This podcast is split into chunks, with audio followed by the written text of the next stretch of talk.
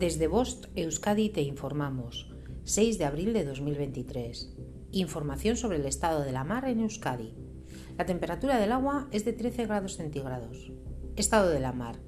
Viento variable con fuerza 2 de madrugada, a primeras horas de la mañana y al final del día, viento de componente norte con fuerza 2 a 3 el resto del día.